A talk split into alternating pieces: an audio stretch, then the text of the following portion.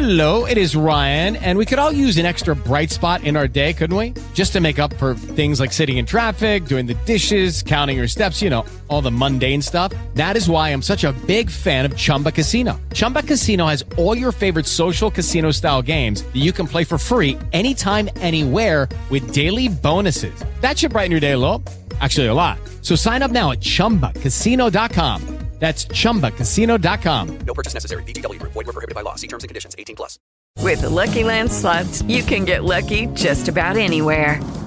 This is your captain speaking. Uh, we've got clear runway and the weather's fine, but we're just going to circle up here a while and uh, get lucky. No, no, nothing like that. It's just these cash prizes add up quick. So I suggest you sit back, keep your tray table upright, and start getting lucky. Play for free at LuckyLandSlots.com. Are you feeling lucky? No purchase necessary. Void where prohibited by law. 18 plus terms and conditions apply. See website for details. Ciao, sono Emanuele Lombardini, sono un giornalista e questo che stai ascoltando è Files, il podcast che ha come obiettivo cercare di spiegare che cosa succede in Europa e perché. Lo avrai visto in questi giorni sui giornali online e nei telegiornali. l'Unione Europea, segnatamente il Parlamento Europeo, con un voto a maggioranza ha deciso di revocare l'immunità parlamentare a tre parlamentari spagnoli, per la precisione catalani, si tratta di Carles Puigdemont, Toni Comín e Clara Ponsati, sono tre esponenti del partito Junts per Catalunya, il partito eh, di maggioranza nella comunità autonoma spagnola della Catalogna ed anche quello che maggiormente si batte per il distacco della Catalogna dalla Spagna. È un tema molto sentito quello dell'indipendenza della Catalogna in Spagna, non da adesso ma da sempre, eh, anche perché fra i punti cardine del passaggio dal regime franchista alla monarchia nel 1974 c'è stato e c'è ancora appunto la difesa dell'unità dello Stato spagnolo, non solo dalle pulsioni catalane ma anche da quelle basche. In quest'ultimo caso la Spagna ha dovuto fare i conti con una vera e propria organizzazione terroristica, l'ETA, la Euskadita Askatasuna, il cosiddetto esercito di liberazione dei Paesi Baschi che si è sciolto nel 2018 dopo 50 anni di lotta armata che ha provocato migliaia di morti in tutta la Spagna. Tornando alla Catalogna, devi sapere che la revoca dell'immunità parlamentare ai tre eurodeputati non promette niente di buono ed è probabile che purtroppo sarà foriera di ulteriori scontri. I tre esponenti indipendentisti infatti si trovano in esilio dall'ottobre 2017, da quando cioè la Spagna ha emesso nei loro confronti un mandato di arresto per sedizione a seguito della proclamazione unilaterale dell'indipendenza della Catalogna dopo che la popolazione catalana si era pronunciata in senso favorevole attraverso un referendum giudicato illegittimo dal governo spagnolo. La Costituzione spagnola infatti non consente di votare attraverso un referendum l'indipendenza di nessuna delle comunità autonome. Tuttavia, la Generalitat de Catalunya, che è il Parlamento catalano, aveva votato pochi mesi prima del referendum una legge regionale che rendeva questo voto eh, pienamente legittimo e anche vincolante. Il referendum si è svolto il 1 ottobre 2017 dopo una lunga serie di scontri sia in tribunale a colpi di carte bollate sia nelle strade il sì all'indipendenza della Catalogna in forma di repubblica ha vinto con un dato superiore al 90%, ma due settimane dopo il Tribunale Costituzionale spagnolo ha dichiarato nulla la consultazione. Nonostante questo, la Generalitat di Catalogna ha votato a maggioranza la dichiarazione di indipendenza illegittima secondo il diritto spagnolo e anche secondo la comunità internazionale, naturalmente. Il presidente della Generalitat, che è appunto Carles Puigdemont, insieme ad altri quattro consiglieri, tra i quali Comin e Ponsati, viene accusato di sedizione e appropriazione indebita di denaro e per sfuggire all'arresto tutti si rifugiano in Belgio dove l'arresto per gli accusati di sedizione non è contemplato. Un altro invece degli indipendentisti, Oriol Junqueras, il leader della Esquerra Repubblicana de Catalunya, che è sempre indipendentista ma mantiene una linea moderata e dialogante e non secessionista eh, dura e pura, è stato invece arrestato e si trova tuttora in carcere. Mentre si trovano in esilio, Puigdemont e gli altri si candidano alle elezioni europee. C'è stato un grande rumore per il fatto che proprio perché si trovavano in esilio non hanno potuto svolgere la campagna elettorale.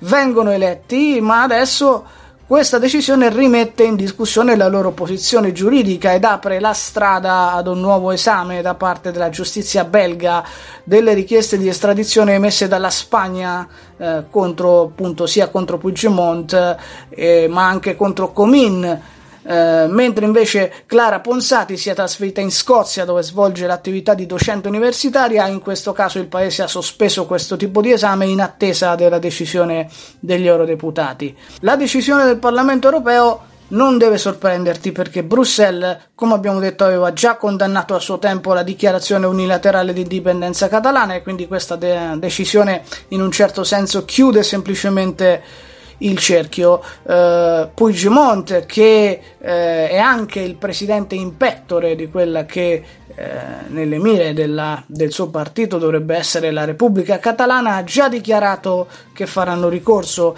ed è chiaro che se il Belgio e la Scozia dovessero dire sì alla richiesta spagnola di estradizione, il rischio di nuovi scontri potrebbe essere molto concreto anche perché in questi giorni la questione catalana si è riaccesa dopo la notizia dell'arresto del rapper Pablo Hasél, che è uno dei maggiori attivisti per l'indipendenza della Catalogna. Eh, questa notizia ha portato a numerosi scontri non solo a Barcellona, eh, ma anche in moltissime città della Spagna. Hasél è stato eh, arrestato per incitazione al terrorismo ed oltraggio alla corona Molte delle sue canzoni hanno infatti come oggetto attacchi alla monarchia che lui considera un retaggio dell'era franchista, ma in particolare una canzone sotto accusa, quella che definisce l'ex sovrano Juan Carlos di Borbone El Bobon, cioè lo sciocco. Questa canzone si riferisce al periodo fra il 2014 e il 2016 quando l'ex monarca fu travolto da alcuni scandali personali, politici ed economici che poi lo hanno portato ad abdicare in favore del figlio Felipe e a rifugiarsi negli Emirati Arabi. Oltre a questo, Asel è finito sotto accusa per alcuni tweet nei quali si schiera dalla parte dei Grapos, che sono un'organizzazione terroristica catalana, giustificando le loro azioni violente, definendole necessarie e non sufficienti. Asel era recidivo, aveva già subito altre due condanne, stavolta, dopo questa condanna a nove mesi, eh, aveva scelto di non presentarsi spontaneamente, quindi essere arrestato, ma di barricarsi con alcuni sostenitori dentro l'università di Leida ed aspettare che lo venissero a prendere. E questo è avvenuto. Il Mossos de Squadra, che la polizia regionale catalana, ha fatto infatti irruzione alle 6.30 del mattino, scavalcando le barricate che erano state erette, schivando anche una sassaiola che nel frattempo era partita contro di loro, lo ha portato via, lo ha prelevato e portato in carcere. L'arresto di Asel ha scatenato, come abbiamo detto, una serie di proteste in tutta la Spagna. Perché?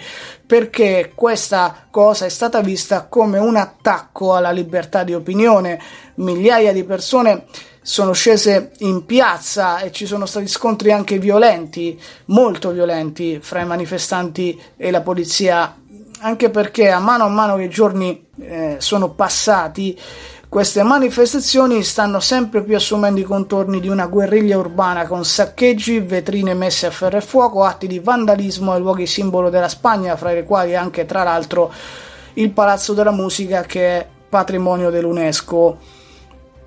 La situazione è degenerata perché alle motivazioni ideologiche si è andata sostituendo gradualmente una protesta sociale, in particolare contro la disoccupazione giovanile che in Spagna è altissima, si aggira attorno al 40%. E a questi scontri la risposta della polizia è stata altrettanto violenta, ci sono stati centinaia di arresti, fra i quali fra l'altro anche sei anarchici italiani. Potrei dirti quindi che l'arresto di Asel ha generato una sorta di effetto domino che ha scoperchiato tutta una serie di problemi e di contraddizioni con cui la Spagna attuale si trova ad avere a che fare, ma li ha scoperchiati tutti insieme e questa cosa rischia non solo di aumentare la sempre maggiore disaffezione per la monarchia in Spagna, ma anche di mandare in crisi sia il governo spagnolo che quello catalano. Ora ti spiego bene con ordine. Asel in realtà eh, di fronte a questa situazione, diciamo, a questa ennesima condanna, avrebbe potuto scegliere di fuggire in esilio come aveva fatto un suo collega che ha avuto le stesse condanne, ma in realtà ha preferito fare resistenza passiva e barricarsi dentro l'università, farsi arrestare quando i Mossos lo sono venuti a prendere, lui ha gridato morte allo Stato fascista. Lo ha fatto per riportare alla luce il fatto che in Spagna in realtà esiste ancora un codice penale che è lo stesso del regime franchista ed è un codice penale che punisce con l'arresto i reati di opinione. Al suo fianco si sono schierate importanti personalità anche del mondo della cultura, per esempio il regista Pedro Almodovar, eh, l'attore Javier Bardem, e il primo ministro Pedro Sanchez mm, si è visto costretto a promettere una riforma del codice penale che preveda per questo tipo di reati sanzioni dissuasive e non l'arresto. Il problema è che Sanchez deve fare i conti anche con la profonda spaccatura che si sta creando all'interno della sua coalizione, perché i due partiti principali, cioè Podemos, che è un partito eh, dichiaratamente di sinistra, e i socialisti, eh, hanno posizioni diverse relativamente al sostegno ai manifestanti. Podemos si schiera del tutto dalla parte dei manifestanti, i socialisti dicono sì, ok, c'è una protesta sociale, però adesso questa cosa sta degenerando, si stanno sfondando le vetrine, si sta eh, da, da, una protesta legittima sta diventando una sorta di guerriglia, quindi andiamoci un attimo piano eh, e anche perché poi si passa dalla libertà di opinione al, alla degenerazione. E il, il primo ministro è impegnato in una difficile azione di sintesi. Poi, come detto, c'è la Catalogna. Ci sono state le elezioni politiche in Catalogna, ha vinto nuovamente il partito di Puigdemont, quindi Hunts per la Catalogna, eh, però questa volta eh, i seggi che ha conquistato non bastano per formare il governo. Per formare il governo c'è bisogno dei nove seggi della candidatura di Unidad Popular, che è un altro partito indipendentista spagnolo, eh, catalano anzi, minore, il quale ha posto come condizione la riforma dei Mossos de Squadra e in particolare la definitiva messa al bando dei proiettili di gomma. I proiettili di gomma sono in realtà vietati in Catalogna dal 2014, ma una legge ne consente l'utilizzo da parte della polizia in circostanze particolari, per esempio durante le manifestazioni, ed è esattamente quello che è successo in questo ultimo periodo, dove la polizia ha usato anche appunto i proiettili di gomma come deterrente per reprimere quelli che sono stati gli scontri. Sotto accusa è soprattutto l'uso che ne viene fatto di questi proiettili di gomma, perché non vengono in realtà sparati contro i manifestanti, ma vengono sparati contro i muri. Perché?